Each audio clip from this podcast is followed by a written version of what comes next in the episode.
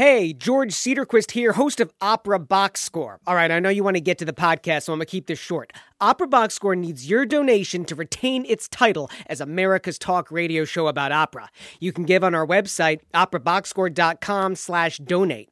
When you throw even 10 bucks our way, it helps us promote the show to more listeners. Just 20 bucks helps cover our website costs. Chip in 50 bucks and we can pay to wax Tobias's back. But for real, please consider a donation of any amount to help us continue to bring you our hot takes on everything opera related operaboxscore.com slash donate. Enjoy the podcast. From Chicago, you're listening to Opera Box Score. Uh, let's get ready to rumble! You're listening to WNUR Evanston, and this is the best of WNUR programming.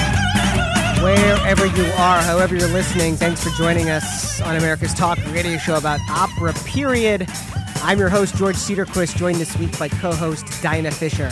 We are live in studio on WNUR FM Evanston, Chicago, streaming live on WNUR.org slash pop up, and available as a podcast on iTunes. 847 866 WNUR is the number in studio. Hey, you can be that longtime listener, first time caller who gets to have their say live on air. Again, 847 866 9687. Hey, don't be shy. But if you are, no big deal. You can also leave us a message 224 218 9269. Tonight, it's the final installment of our three part series, listening to and talking about our favorite holiday pieces of classical music. Dinah tells us what's on her playlist. But first, in Chalk Talk, we talk about the best and worst of 2016. Dinah takes us through her highs and lows of opera news stories, live productions, personal artistic decisions. And at 9:45 you get all your opera headlines on our hot takes on them in the 2-minute drill. Dinah Fisher, how are you? Hey, I'm all right. It's almost Christmas, which It- is super exciting. Yes, it is. Hey, how many uh, how many hallelujah choruses have you sung at this point? Oh, too many. too, too many. Hey girl, you got to make that money somehow, right? I'll just scream through the entire Messiah. No, um, there's some. It's a crowd pleaser, man. Every time we sing it, the crowd goes wild. So That's we great. we do it for the people. So I'll I'll sing it a million times. And specifically the hallelujah chorus or like the whole Messiah. They go no, no one for wants to hear the whole thing, or they want to hear the rejoice greatly and Mm-hmm. the tenor, and then they don't really care about the other stuff. But the Hallelujah chorus, just Really everyone's like it. clapping right at the end. The other number I remember when I was a boy soprano was "He shall feed his flock like a shepherd." yeah, see, that's that's the one with the alto duet. So ah, okay. It's not a boy soprano that does it. no, for- Interesting. Okay. yeah. Yeah. Shows how uh, many years have gone by since I, I mean, to the maybe they did at that. At that. What about the sing along Messiah thing? Is that of interest to you, or is that kind of lame? I I've never been to one. Mostly because I thought I would embarrass myself because I would have to sing it like all proper. You Yeah. know, like I can't do. If I go to karaoke bar, karaoke bar, I get booed because they're like you're singing like way too good. Like get off the stage. Like no that. one wants to hear that. Um, I think it's cool if like you're a diehard Handel fan. Yeah. you want to sing along and you've never had a chance. Oh my gosh. Go for it. I say go for it. Well, I'm glad you. I'm glad you've been busy. Yeah. I uh, I'm getting ready for Christmas myself. Getting ready to go back to Michigan and do some ice skating. Ooh, I'm really bad at ice skating. Oh, are you? You're like- from Lithuania. What are you talking about? Yeah, but I didn't. No, it's just not. I just my ankles like you know they give it in the middle. You're like a baby deer. yeah, and I like cling onto the side and like scrape my way.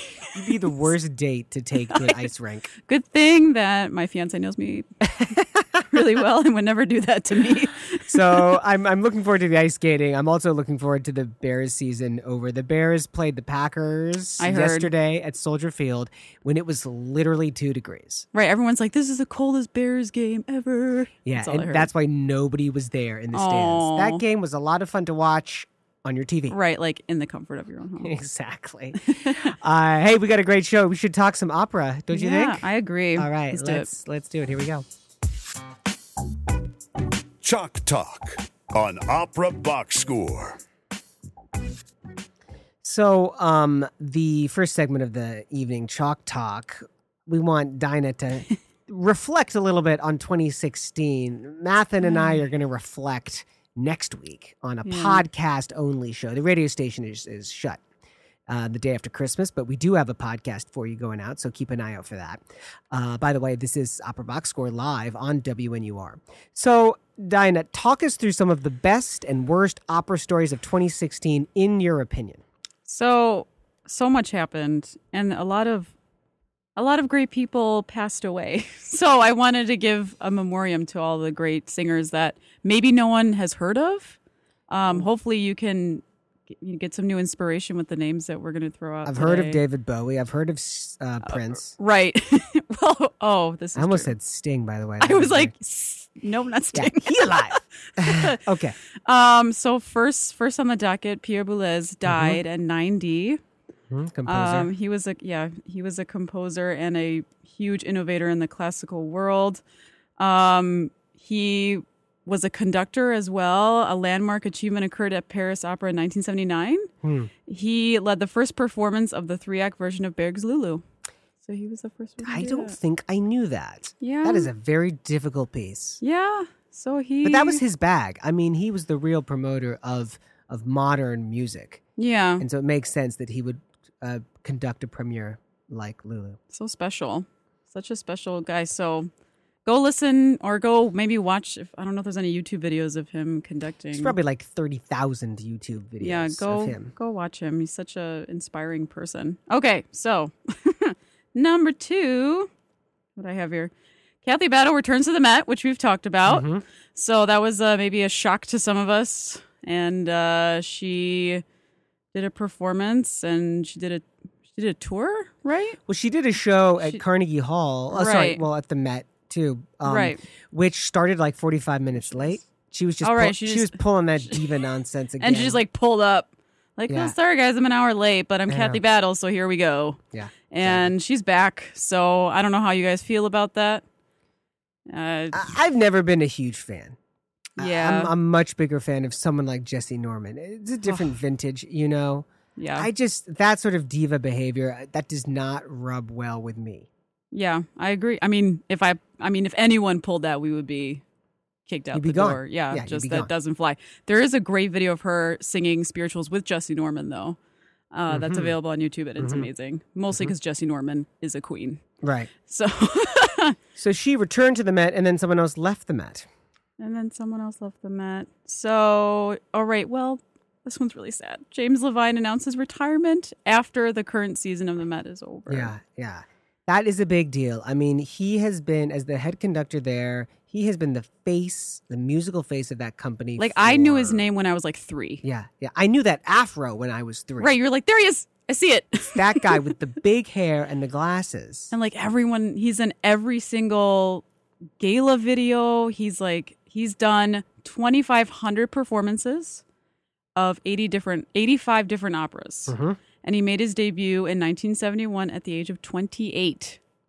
Incredible. That is a year and a half older than I am Yeah, right now. Yeah, yeah. The Met kind of bobbled his uh, potential return and then his retirement, and then there was this like medical problems that he was having, and the Met did not play the PR game very well on that. Regardless, you Mm-hmm. can't take it away that it is a major blow to that opera company and to classical music that he's leaving the Met. It's crazy, but he has a lot of health problems going on. So go send him a Mhm. happy thought No question. that he can continue. um, so another name that I didn't actually know, uh, Phyllis Curtin. Yes, Uh, she died this year at the age of 94. that's a good. That's a good run. Yeah, and she created Floyd Susannah, Okay. the role of Susannah, and that's she was a teacher, uh, and an educator. Uh, she worked with Yale School of Music, Boston Mm-hmm. University, and Tanglewood, um, and, she taught there for over fifty years. Good run. Like Mm. I said. Yeah, so go go take a listen to her. her name is Phyllis Curtin. All right. Now, the next person on your Oh, list gosh. is someone else that we actually have a clip ready for to listen to. She was. She, Tell us about that. Daniela Dessì died Mhm. at fifty nine Yeah, from colon cancer. yeah, yeah. Um, sorry about all this death, but what's the what's the clip that you chose to listen to? I to? chose uh, Vissi d'arte, which is something that there's something about this aria that speaks to me, and it speaks to a lot of Mhm. us as artists, especially as singers. Right. Um, she was one of se- the second person ever in the history of the Teatro Comunale di Firenze to, to be asked to sing an encore Wow. since Renata Tebaldi in 1956. And That's a big deal. Let's uh, take a little listen to this and see what we think of Daniela Dessi singing Vissi d'arte.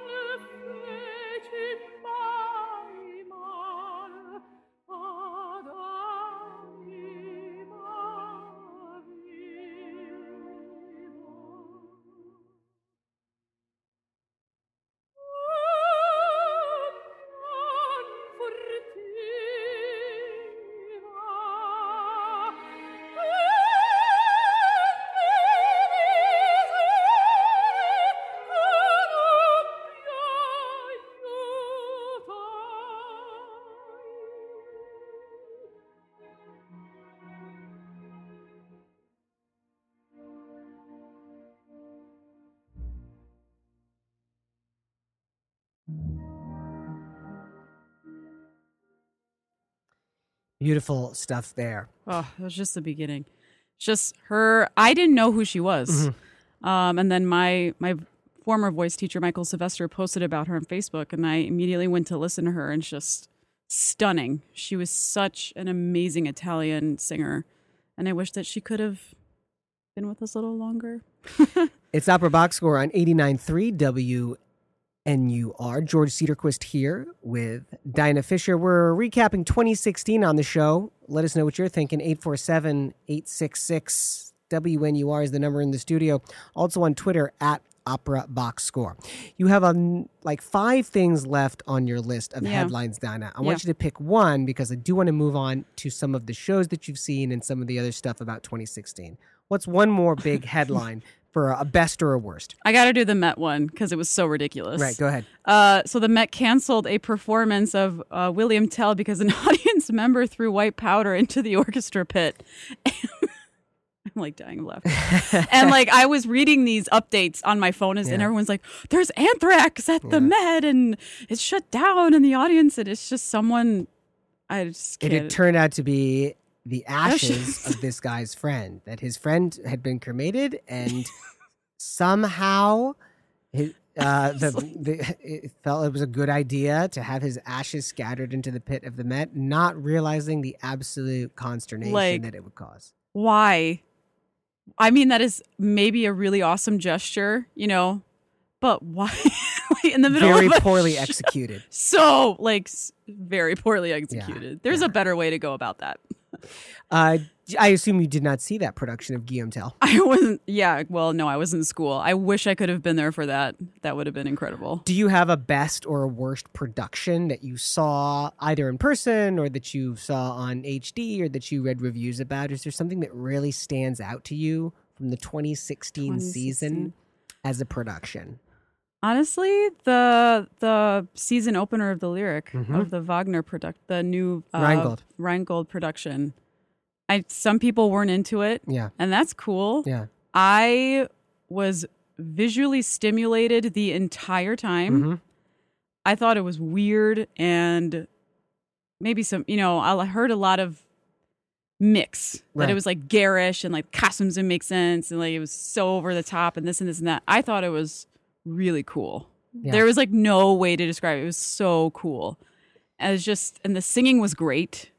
Was Eric great Owens was singing Wotan. I mean, it was certainly epic. I'll give you that. The scale of it was truly epic. the different levels and like the Rhine Maidens were all like all up in the audience's business on those little, you know, The basic language of the of the production was that we were seeing all the machinery of the theater take Yeah. place. So we could see how the giants Fafner and Fasolt were being operated. We could see that the Rhine maidens were on these sort of lifts, lifts. being lifted up and down. So all of that was exposed to us. yeah, and the poor girl uh, had like a love affair with that giant's blow up hand.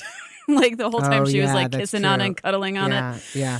Uh, but I just thought it was super. I'd never seen anything like it, and it was Mm-hmm. cool to see something just it was so out of context Right. almost, but it worked. Right. And it wasn't just the period Mozart piece. Yeah. You know, it wasn't just the period Carmen. Totally. So it was I thought it was really cool and it's still it stuck with me. I will I think I will always remember that show. I've seen a lot of Carmen's, a lot of Mozart's, a lot of, you know, even like the Rosencav, the beautiful singing, the costumes were cool.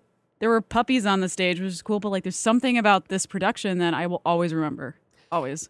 That is what we as directors want is to leave you with an image or two images that you will never ever forget and that you will always associate with Rheingold or Right. whatever the opera is. Right. So in that regard, it sounds like David Pountney, who directed the production, has was really successful for you. I for me, yeah. I thought he was I just I had no conception like of what this was going to be going in. Totally shocked. Going to back to bests and worsts of your own personal 2016 as an artist, what was like a real high moment or a real low moment for you? Um A best or a worst of like a personal artistic Yeah. decision. we could talk about a, a low first since I'm coming out of the audition season. Mm-hmm. Yeah. Maybe it's not even like an artistic choice, but the the rejection letters that are stacking up. Mm-hmm. I could wallpaper a you know a good chunk of my wall with the. Are they all basically the same? The rejection letters? No, they vary. Okay. So I think this is my opinion, and I've heard this to be true. So opera companies send out there's like three or four different kinds of like, thank you, please don't audition for us ever again, you know, but maybe a little nicer. then there's the thank you, we enjoyed hearing you, please try again sometime later. Okay. Or there's the please, uh, like thank you for auditioning, we have nothing for you at this time. But please, we will keep That's your glimmer of resume. in." hope and then we're like, yeah, yeah, that's the glimmer of hope one. And the one that's like, please, thanks. You're like, thank you for the time. Goodbye. You know, that's the one that you're like, well, okay. Yeah. yeah. um, so I don't know if that's like an artistic low. I, I totally get what you're Um, saying. Let me ask you this, Dinah. When you get those rejection letters, and look, rejection is a huge part of this business. Do you ever Mm-hmm. ask for feedback? See, I'm torn. Uh, if it's a smaller company, then maybe I had met the director and we maybe chatted. Mm-hmm. Um, I would say yeah. Like if it was a, a, a Chicago Fringe or maybe a Light Opera Works Okay. size. Yeah. But I auditioned for like Minnesota Opera. Okay. um, and like the bigger Merola, bigger programs, I, f- I would feel uncomfortable. Be like, so why didn't I get in? Can you just explain that? Explain that to me. I would feel like Yeah. that's almost too much Interesting. Because I feel like they get that a lot, Okay. and I'm maybe they don't even remember, or maybe they literally just didn't have anything for my voice type, and you know, and how do you? I, I feel like it's the artist's right to ask. I don't think it's their right to get a reply. You Okay. know, but I do think it's your right to say, and it's how you frame it to say, I want to improve what I do. okay, And you assessed me in that room. okay, Can you give me any of that information? And then what you have to do as Mm-hmm. an artist is decide if you want to believe it or not. Don't believe everything you hear, right? Some people, you ask for feedback, they're going to give you stuff, and you're like, you know what? A, that's not helpful. Or B, I don't believe that. hmm Sometimes you might be like, wow, I've been told by multiple people that's a thing that I do. Maybe I should actually take a look. right. If you're getting the same, right, true. If you're getting the same feedback, then yeah, maybe that's like if you as a director and if you had a bunch of young singers asking you, why didn't I get in, or what can I? Would you answer every single one? I would because I don't get that many, but I would do every single one. But that's because I think it's rude not to write back to people. And I respond to every single email I Right. get that I know is from a person. Right. Yes. I don't respond to computers. But Right. I do respond to every single person that writes to me about and I whatever. and I did get some rejection letters that were just from Yap Tracker, like like audition denied, you know, like and that's and that's it. You know, there's no personal, you know, there's no Yeah. not even like that those emails that they send out by the thousands, Yeah. like thanks, Yeah. try again, thanks, don't try again. It was just denied. The, that's the ripping off of the band aid rejection letter. yeah. any uh, any New Year's resolutions for you, or any Um, predictions for 2017? While we wrap it up here. New Year's resolutions for me, I just I'm at a point right now where I just want to sing well and sing stuff that I Mhm. like. And uh, as a young person doing the auditions, I'm always going back to the audition circuit. I want to sing things that I love to sing, and I think that makes me a better artist instead of singing things I feel like I should be singing. Right on. Um, my rec- I'm super excited about my recital. I'm singing some awesome stuff. Great. Um, and I'm just I'm feeling well. There's a lot of feelings going into 2017. I think we're all feeling this kind of uneasiness. No question. And I just want to send out some love and make music wherever I can and keep my students interested in music and give them, you know, a sense of community where maybe they can't find it somewhere else. Those are So fantastic resolutions, and I, I wish you all the best in trying to accomplish those. Uh, hey, to our listeners, make sure you check out our podcast only show next week, which is going to be on Boxing Day, as they say in England, December 26th. Math and Black and I give the same treatment to 2016 the best and worst headlines, best and worst productions, best and worst of our own personal endeavors. This is Opera Box Score on 89.3 FM WNUR. We're going to step aside and we're going to be right back. Holiday special. We get into Dinah's playlist. Check it out after this.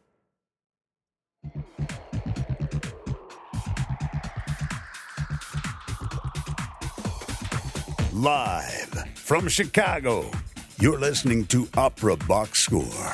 More right after this.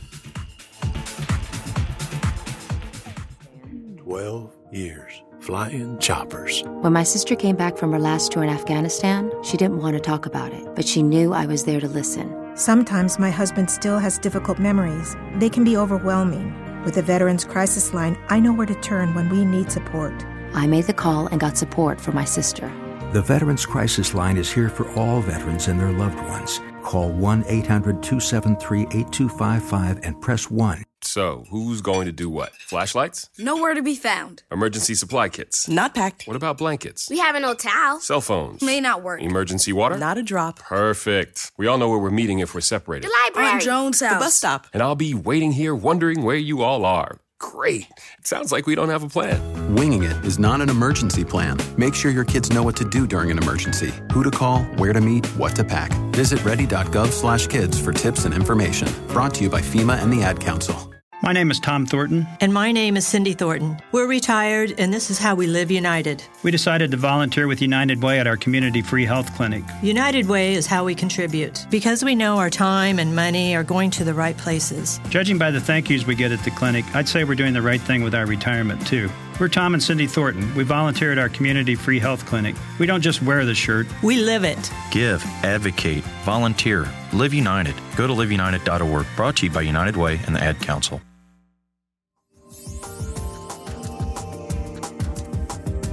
You're listening to Opera Box Score with George Cedarquist, Oliver Camacho, Tobias Wright, and Dinah Fisher. Hey, everybody, welcome back on Opera Box Score on WNUR 89.3 FM. Number in the studio 847 866 9687. We are recapping 2016 here. We're getting into some holiday music coming up in this next segment. You can also tweet us at Opera Box Score. So, in the first of our three part specials, mm-hmm. Dinah Fisher, also with me in the studio. What's up? Uh, I picked out Amahl and the night visitors. Yeah. The following week, which was last week, Oliver did kind of a mishmash of lesser known and lesser performed Christmas music. A lot of Benjamin Britten, actually. Huh. Which was really good. He did not pick cool. Ceremony of Carols, which I thought was okay. unusual. Okay. Um, but some other great music. Very and now it's over to you. It's your turn. what is your holiday opera? It's Hansel and Gretel. Love it. um, there's something. It was actually premiered on December 23rd of 1893. So maybe that's why it has a Christmas, Mm-hmm. more of a Christmas time connotation. Besides the fact it's all about candy and kids, right? Uh, but it gets a little dark and creepy in the middle of it. Um, and it's just it's super fun and weird, and the music's amazing. And I think it's a totally understated opera if it's done really well. Uh, it the music is just it's huge music. It's like Wagner mini Wagner. Humperdinck is the composer, and it, the story basically follows that of the yeah. Grimm fairy tale, right? Yep. It's a pretty much straight up. It's a yeah. It's not adaptation. like it's not like the Little Mermaid version, like the Disney version of Little Mermaid, where they totally made it like happy go lucky Yeah. and kind of destroyed the main focus of it. No, it gets creepy, and uh, there's some dark dark humor in there, and exactly, and there's some morals that are learned at the end for everybody. No so question. well, hey, you've got five clips here. I'd love to hear some of these. Tell us about this first clip. So the first one is just an introduction of Hansel and Gretel and kind of their relationship. And it's one of my favorite scenes to perform and also uh, just to watch. And it's actually quite deceiving to you watch these people singing and you're like, ah, this looks like fun. But when you're actually singing and jumping around, acting like an eight year old boy, the scene is actually quite difficult to sing because they're like jumping. It's actually a dancing song. So they're dancing around, hopping around, and trying to sing beautifully at the same time. And yeah, they're just they're at home messing around, waiting for their parents to get home, not doing their chores. And uh, Gretel decides to make Hansel dance with her. And that's what Fantastic. Let's go ahead and take a listen. This is from the very top of the show. Beide Händchen reich ich dir. Einmal hin, einmal her, rundherum, es ist nicht schwer.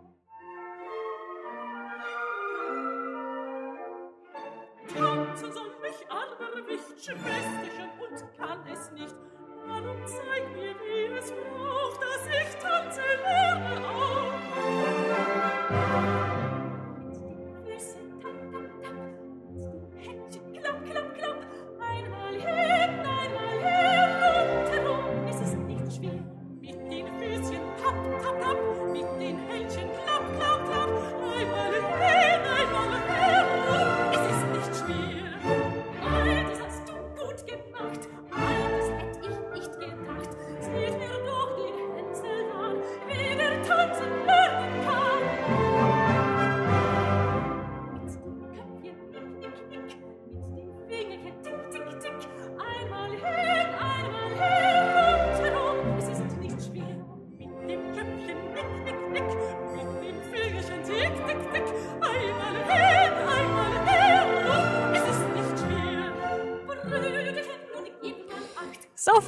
It's so fun. I'm like clapping along. you were. You were clapping right along. That was uh, Barbara Bonney singing Gretel and Anne Sophie von Otter singing Oh, Hansel.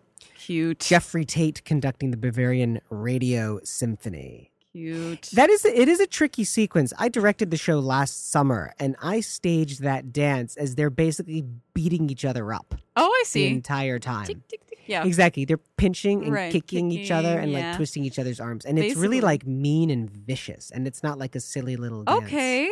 I can see Yeah. that. It Yeah, I mean they're well. just kids like picking on each other. Yeah, yeah, just beating each other up.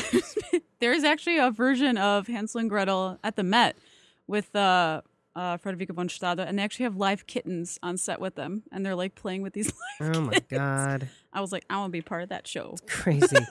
the uh the father is an interesting character Yeah. in the show. He's extremely moralistic. Yeah. Uh he's an alcoholic, I think. yeah, and the yeah. They At least in the version I did. Oh, okay. Yeah, he's a bit of a a drunkard, I would say. He kind of slops in with this with this Right, next song. right, exactly. Like kind of his drunk song, but this song for me, I just remember it from my childhood. There's something about that tune. It's like a folk song. Right. It's a lot of these a lot of these songs I just remember as just like little snippets and then I realized when I was older they were all from the same show. Yeah. Um and that's why it just it sticks in your head. It's a good point, though, that I think maybe Humperdinck wanted this music to be kind of folksy, right? Again, it's Yeah. based on a fairy tale or a fable, and the music does sort of have that sound. And the cool thing is, is that it, the music really never stops. There's no, no, there's no dialogue without music. It is all sung through. It's all orchestrated through as well. There's a few spots where Hansel and Gretel uh, sing without orchestration, but most of the time, it's completely sung all the way through. Yeah. Um, really not even. There's a dan- There's a ballet in the middle of it. Um, there's arias thrown around, and Hansel and Gretel never really have arias of their own, but they have all these different scenes of these different kind of like folk tunes and these like playful melodies. Let me are tell really you, cool. all that music with no singing is the director's nightmare because that's like, I mean, how much dancing can you do? And in, in, even in some of the songs, it's like second verse, same as the first. Yeah. And so, what do you do in terms of the staging of that? It's that is to the director. That is the real challenge of the piece. Well, let's have a listen to the uh, the father singing this arrival song. Tra la la la is the opening lines of it as he gets back home to find problems with the kiddos and lots of other problems. Per usual.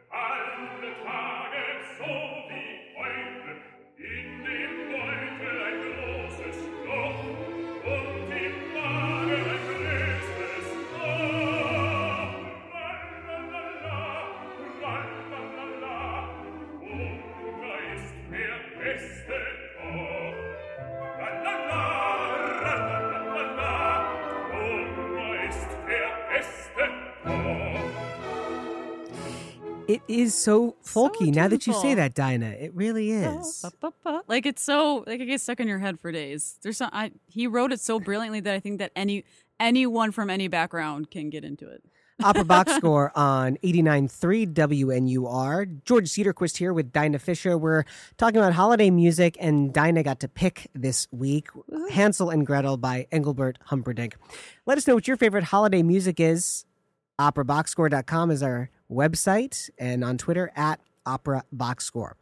So we haven't talked about The Witch Oh yes. yet, but it is kind of the show stopping role, Yeah. and she has kind of the greatest stuff. So it can either be so it's a director's choice. It can either be played by a tenor or a big mama mezzo. Um, I I've always seen it with a woman. I have not been able to experience the male version live, Yeah. but I've seen some. There's some kind of like mediocre where they don't really get into the character enough. Then you're like, that's obviously that doesn't work. But the one I sent you of that, he was just terrifying. Well, we so got scary. Two clips here. Um, the first clip is from Glyndebourne. I'll I'll, I'll put uh, the YouTube video Oh, on you the website so you can go see it. Everybody go watch the it. Witch is sung by Wolfgang Ablinger Sperrhacker. Try saying that after a couple of gin and tonics, and uh, it's it's bizarre. Somehow they've given the man fake breasts. I, that's what I was actually watching. I was like, how did I don't know how they. happen? Did, I don't know how They they, did that so makeup, but they look so real. Yeah, and, then there's he- like pot belly sticking out, and he has like and a ball cap. Oh god! I just I'm just going to put the clip onto the website so that we can see it. But we'll we'll listen to that. Um, and then there's a second clip to kind of compare and contrast. But let's check out this first one again from the Glyndebourne Festival, and this is Wolfgang the tenor singing the witch's part. And we'll take a listen.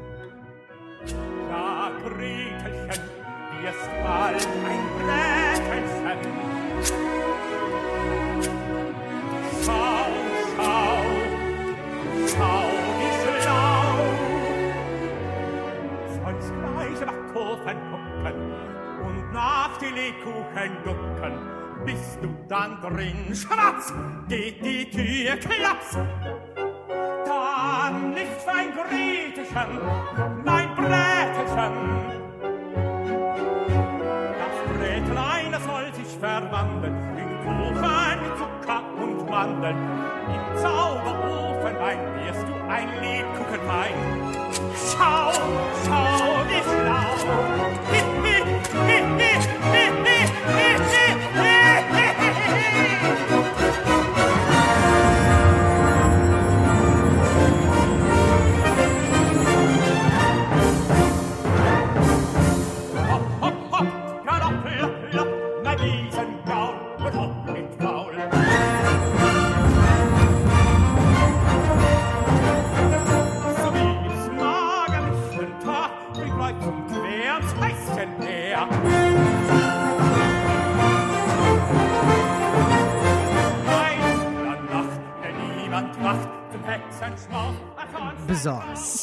totally bizarre. By the way, that noise in the background was him like smacking knives together. For anyone that was that like, I will say it is fantastic to hear a German singer singing in that language. it was great. I he mean, sounds great. He sounds totally great, and it just there's something about the expressiveness of the Mhm. language that he's able to tap into. I mean, obviously, a German mezzo would be able to do the same way. Right. Jamie Barton, who is American, Yeah. in this next clip taken from the BBC Cardiff Singer of the World competition in 2013, obviously doesn't have that advantage, but she Mhm. has a fantastic portrayal of it. Yeah, she's fun. This is perhaps more in line, maybe, with something you would do, because obviously, as you said, you've uh, well, you haven't sung the part of, of the witch, of course. No, but it, yeah, I just there's something about her interpretation purely in the singing, which I think I think really, yeah, her voice is just so awesome and yummy. yeah. Let's take a listen to that. It's a, it's a part of the same clip that we heard before. It's not exactly the same music, but there is some overlap in what you're going to hear from Jamie Barton in the Cardiff Singer of the World competition.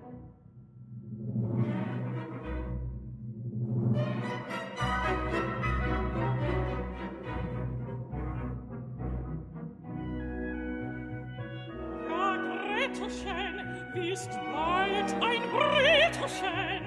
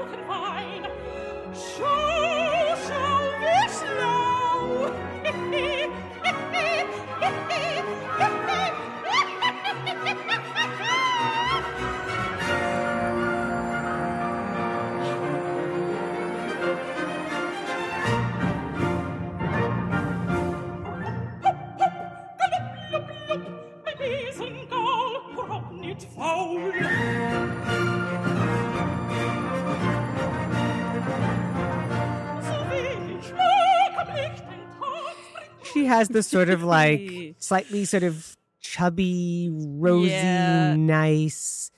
It, it's not right, she's not scared. I mean, obscene in any way. No, it's not obscene. There's some, but the her face. If you watch the video, she's like, I just love watching her sing Yeah. it. She loves singing it. She's having a blast. I be- will say that like, tempo is a little slow. Yeah, it was a little. Yeah, it was a little. Too Plotting. Yeah, it was a little. I don't know who was conducting in that. They didn't clip, sound as as go as go lucky as the first one. It doesn't, and that music has a certain energy to it. You know, there's a certain kind of magic. Well, she's getting ready to and- like mount her broom. and, like, Exactly, yeah. Get on up in the sky and kill some kids. so- which in the the first clip from Glyndebourne like really plays up the the grotesqueness of that, the eroticism of and that. the like the, his German was like you get all that those words and it's, she sang it beautifully. it's wunderschön. Yeah. is what it is. So whatever you choose, man or woman, you know that's up to you. the The story ends with this group of gingerbread men turning back into children. Right, that the Super witch creepy. has has captured them and turned them into cookies, and then they get brought back to life when the witch dies. Dies, and right. this kid's chorus. Now look, I was a boy soprano. I was in kids chorus. I was a total pain in the ass. Of course. And as a director, I now realize what a phenomenal pain in the ass it is to work with kids.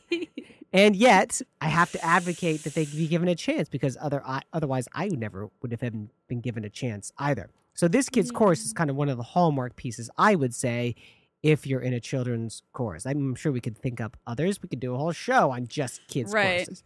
No, there's some everybody I mean, I think this is me saying everybody knows this chorus. All the kids kind of know it. And it's cool to see maybe from a kid's point of view coming from like a gingerbread man and then coming back to life and then singing about the morals and uh the moral of the story. So let's take a listen. This is the final gingerbread kids chorus of Hansel and Gretel.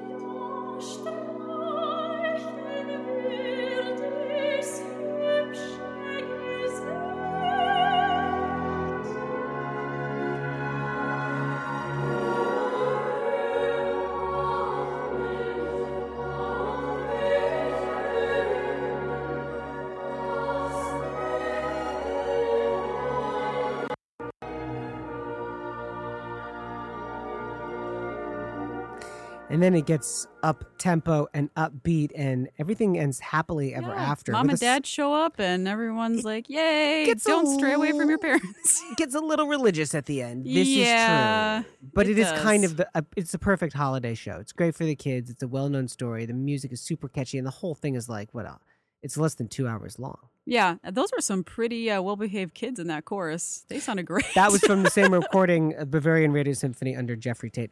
Dinah, what a great Yeah. holiday choice. Thank you so much. Yeah, it's one of my favorites. Like I said, I it's just one of my favorite operas. I don't know why really. It just speaks to me. I think it's super fun. And every time I see it, it's like, you know, opera's fun. Yeah. it can be fun. So I decided to share. Opera Box Score on WNUR 89.3 FM. We're going to step aside for a second, give you a couple PSAs. Back with the two minute drill, all your opera headlines. Catch you on the flip side.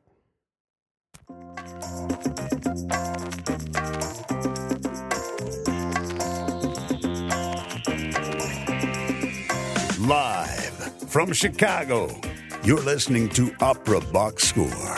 More right after this. Of WNUR programming.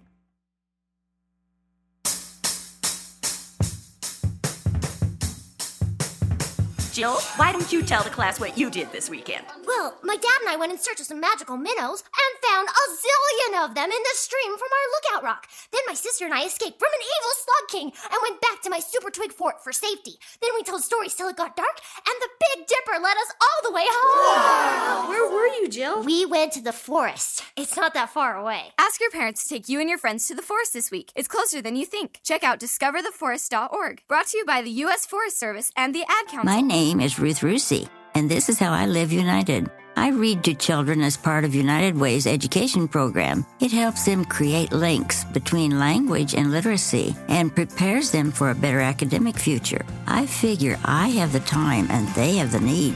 My name is Ruth Rusi. I help kids prepare to succeed in school. So I don't just wear the shirt, I live it. Give, advocate, volunteer, Live United. Go to liveunited.org. Brought to you by United Way and the Ad Council. I'm in almost every school bus and classroom. You see me around the neighborhood and you tell me that I'm a pretty good kid. Well, I'm one out of every five children in America, and I'm struggling with hunger. Please visit feedingamerica.org today and find your local food bank for ways to help. Every dollar you donate helps provide eight meals for kids like me. We are Feeding America, brought to you by Feeding America and the Ad Council.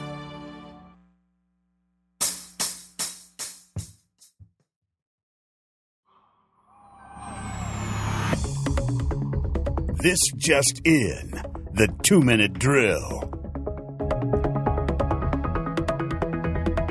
Time now for the fastest headlines in opera news. Everything you need to know in two minutes or less.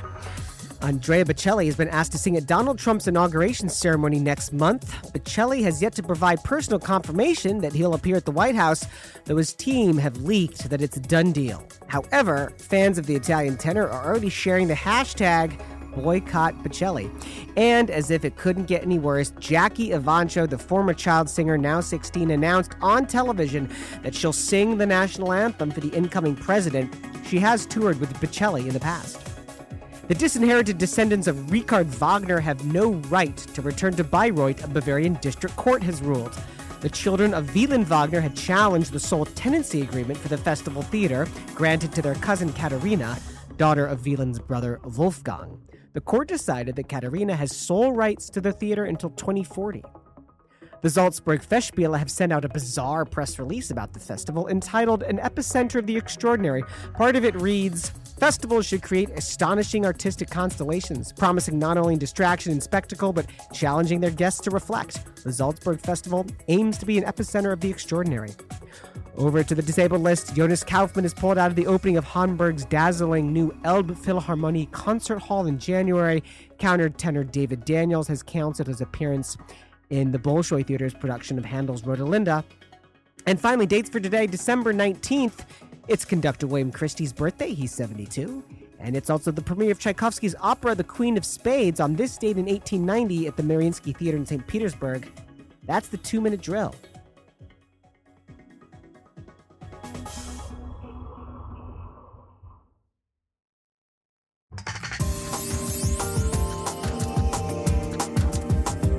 You're listening to Opera Box Score with George Cedarquist, Oliver Camacho, Tobias Wright, and Dinah Fisher. Back here on Opera Box Score, indeed, it is George Cedarquist and it is Dinah Fisher. I always nerd out when I hear my name being announced like that. It's fun, Just isn't like, it? I'm like, yes. It's fun. fun. It makes it all worthwhile. 847 866 WNUR number in the studio. Send us a tweet at Opera Box Score. Hey, if you're the shy type, leave us a message on our voicemail 224 218 9 box. Dinah, all right. So look, Andrea Bocelli, should he or should he not be singing at No. Trump's inauguration? No, no, no. It's just no. it's just so. I want to know why why he was chosen and why he agreed. I don't think any opera singer. Maybe I'm speaking for all of us as a collective would do that in their right mind. So maybe they were just like, well, maybe Andrea Bocelli will. And to be honest, I don't refer to him as an opera singer. So he's one of those pop, like we were talking about, pop opera schmaltzy, schmaltzy singers. My dad's favorite opera singer. Well, the joke is is that Trump is having to import the talent, right? Like I he literally so. cannot find an American Oh, to no. do it because no American in their right mind No. would. Like Renee Fleming, Susan Graham, you know, t- any any of the no, And it's not because the guy's blind. No, right? No, it has nothing to do with that. I mean, he is blind. I'm just, I'm just so saying, confused. I saw that. I saw that Helen. I pulled it up and I read the entire article, and it was just pandemonium from opera singers. Like, why is he even being called an opera singer? Same with what's her name, Jackie Ivan Ivancho. Ivancho, yeah. Ivancho. One soprano, April Midlow, wrote on Facebook, quote, he has no idea what he is endorsing. He's talking about Bocelli. Yeah. Remember, he's from a country that put up with Berlusconi, one freak show to another. I don't buy his music. I appreciate that he's a nice man, but I will absolutely boycott any Bocelli. How about an American tenor? Outsourcing already because there seems to be no American that wants to sing for him, meaning Trump. Throw down. I, boom. Boom. I- That's exactly it. It's just he's not. It is. It's false promotion for what our art form actually is. And as far as Jackie Evancho doing this, okay, so she I was like she won the voice. She won the voice when she was really young, and she she was one of those voices, and I'm sure she um, she sang fine. Is she an opera singer at the age of six? No, none of us are. Look, she's 16 years old. She's going through puberty. Her mother should not let her do this. Do we remember Charlotte Church? Everyone, does everybody remember Charlotte Church? She was like a child prodigy opera singer. Where is she? Yeah, exactly. No one. She stopped singing completely. Had a child at the age of like 20 and started making pop songs because she couldn't do it. She didn't have the training. She couldn't do it. One thing we know about Trump is that that guy's a total lech. I just I don't understand. I don't get it. It makes no sense. Who knows how big those checks are? Evancho's only singing the national anthem. God only knows what the repertoire is. I don't even want to. I just, Bocelli. I literally just cannot even imagine. This is complicated. This story about the Bayreuth Festspiele. So Right. Richard Wagner had two sons, right? Wieland and Wolfgang, and Mhm. they also had children. Wieland had a daughter, Katharina. Wolfgang, uh, excuse me, Wolfgang had a daughter, Katharina, and Okay. Wieland had other children. One of them was called Nike. like N I K E. N I K E. Like. Nike. Yeah. they got into a big legal battle about which of these offspring, these grandchildren of Richard Wagner, had basically the rights to the Bayreuth Festspiele, which is the big Wagner festival in northern Bavaria. Went to court, and court decides that Katharina has the sole rights to the theater until 2040. That's so long. That's a long time. She's cray cray. And she is crazy. Cray cray. I've Now- only heard. I have not seen. So I'm all for a little bit of crazy in the arts. I think we need that. I think we know that the Oh, Wagner yeah. types are crazy. we're all nuts. And I think we also know, quite frankly, that there are always problems at Bayreuth and that they love the attention. oh yeah. They is that totally love look, it. that festival prides itself on a little bit of madness. Oh, they yeah. want to be in the headlines. They want people paying attention. I'm surprised that this couldn't have been resolved out of court, but I'm not surprised because there would be no story in that. Right. That's what sells, right? It's absolutely what sells. yeah.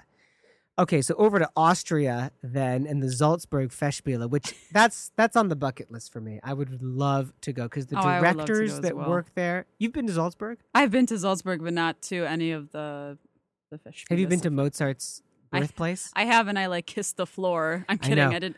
I didn't do that. No, no, no. you can tell I like me. It's okay. that. I like yeah, kinda did yeah. It, the museum is just brilliant. Yeah, it's awesome. And it's go- beautiful. I mean, Salzburg's kind of Oh. a nothing town, you know. But it's so pretty. It's very pretty, and you've got the Sound of Music tour yeah, you can do there. So you can do all that. It's it is. A, I mean, Austria is just gorgeous everywhere. I had a really good lunch when I went to Salzburg. I I just did a day trip from Munich. I had the best hot chocolate of my life Oh my in gosh. Austria. It was like thick, and they and you only get like a shot glass of it, and Yeah. they topped it with real. Oh, Oh, this lunch was like an ice cold beer, like sausage, potatoes, Ugh. onions, like fried in a big skillet with an egg on the top. See, I, mean- was only like I was only like 15 when I went, so I couldn't indulge in Okay, all in- the adult activities, in- and I was on a choir tour. Yeah. Uh, so and I was the only one that was like totally into classical music. So we went to like we went to Bach's grave and Mozart's quote unquote grave and Right. Mozart's house, and we did all that. And I was like internally freaking out the entire time. And everyone else is like, "Oh, it's like an old house." I'm like, "This is where Mozart." Lives. I know exactly. I was like crying on the inside. Totally.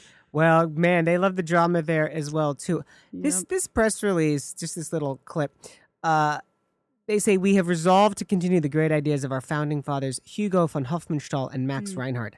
I did not know that that Hofmannsthal, the librettist, and Reinhardt, Mm-hmm. the director, had had founded the um, Festspiele. I actually did know that. I didn't. I don't know why I didn't bring that up. This makes me want that. to go even more. It's and it's a beautiful building. Oh yeah. So can you read that press release? Like, I just want to hear the exact the exact wording on this press release. Here's the press release. What do we want a festival to be? This hmm. question motivated the founders of the Salzburg Festival as they set out about creating a unique Salzburg dramaturgy. Hmm. We've resolved to continue the great ideas of our founding fathers, Hugo von Hofmannsthal and Max Reinhardt. As gathering spots far away from the everyday and the distractions of large cities, festivals require nothing less than stepping out of the usual and into another context of existence. Festivals should create astonishing artistic constellations, promising not only distraction and spectacle, but challenging their guests to reflect. The Salzburg Festival aims to be an epicenter of the extraordinary. Okay, so first of all, like, what does that mean? That's a lot of words. There's a lot of big words there. Maybe Constellations. you should never use the word constellation in that like, way. What? No, constellation is like the Big Dipper Right. That's or the drinking gourd. right. You know, I don't, I don't want to. That's interesting. I wonder who wrote that. That is so, fascinating. But what the, their point is basically that festivals have a very short amount of time to make a very big impact. Right. Right. And everyone's coming. They're all coming to this little sleepy town, whatever it is. And we Mm-hmm. really need to deliver. We really need to show them something. I like it. It was just a little. I, was it translated from its original language? Yeah, it was originally in German. So Uh-huh. that, that's a translation that I found. be- That's that's a very big uh ambition. It's a, it's a big ambition. I you know that last line, an epicenter of the extraordinary. That feels like it should be on a flyer. Yeah. As like a little tagline or a little promo. Yeah, exactly. As like a yeah on the bottom of a flyer. But I think there's a lot of things that could be the epicenter of extraordinary, like a nice Wow. hotel, right. you know, The or epicenter like a pair of. Beats headphones. I mean, The I- epicenter of extraordinary. It sounds like a or like yeah like a Nike like a Nike ad or yeah like a Beats an, like a an Beats eau de toilette. La Mer epicenter of extraordinary. Exactly. Wow. Oh dear, Jonas Kaufmann. Will you ever be better? No. Now you had some insider information on why he was sick. I this this this could be wrong. It could be right. There's rumors. Well, now all the rumors have started. So this is a rumor I have heard, is that he was taking medication, and that his medication caused some vocal damage and possibly vocal hemorrhage. Yeah.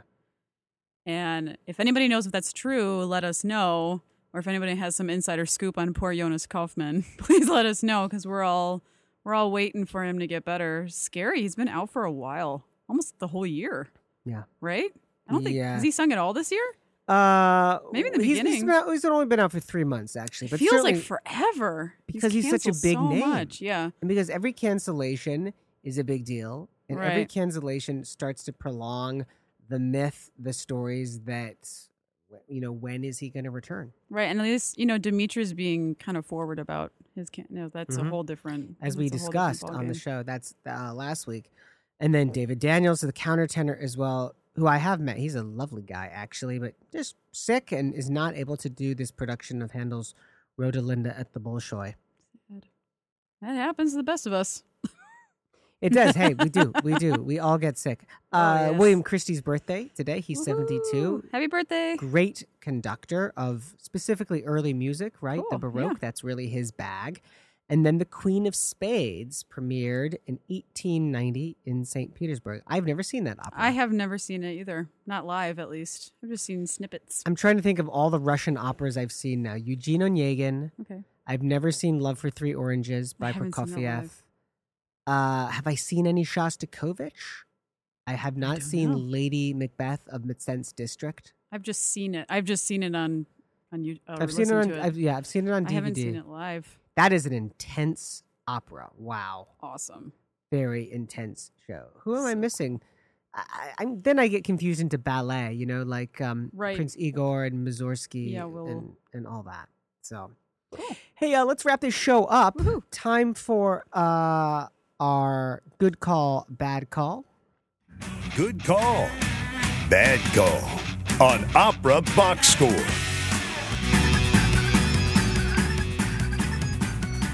All right. Well, I got a bad call right away. Oh, jeez. that was quick. It's, just the Chicago weather. Oh well, yeah. I mean, yeah. It's getting uh, better though. We were spoiled by such a warm November. It was like 60 like three weeks ago. I know. but this is what climate change is. I know. It's so scary. Climate change doesn't mean it's getting hotter. Climate change means that the weather gets less predictable. Scary. I don't think this winter is going to be Siberia like it was in 2013, but I Right. think it's going to be cold. Uh, how about you? Good call, bad call? I have a good call, and that is go see our own Tobias Wright in Die Fledermaus at Light Opera Works. It opens December 26th and runs through January 1st. So if you guys can go grab a ticket and see uh, Tobias perform, that would be cool. And also, my other good call is just Merry Christmas. Have a great holiday. I hope you get to spend time with your family, maybe sing some awesome music, and yeah, just kind of hang out and chill. I be cool. also got a good call too. Just giving a shout out to one of our fans, Lester Arguelles of Chicago. Hey, thanks for your support, Lester. Really appreciate it. Thank you, Lester. Hey, that's it for this week's show. Our announcer is Norm Waddell. Visit Norm on the web at voxershorts.com, V O X E R S H O R T S.com. At WNUR, our programming director is Nick Anderson and the general manager is Brax Stussy. Our theme song is Vodka Inferno, written and performed by the Diablo Swing Orchestra. On Facebook and Twitter, search for Opera Box Score. Like our Facebook page, share and comment on our posts, and tweet us at Opera Box Score. Use the hashtag Opera Balls. Subscribe to our podcast on iTunes, SoundCloud, and Stitcher. Hey, look, give us 30 seconds of your time and leave a review on iTunes. It's the cheapest and the fastest way to promote our show. The creative consultant for Opera Box Score is Oliver Camacho. For Dinah Fisher, I'm George Cedarquist asking you to continue the conversation about opera with a brandy and eggnog.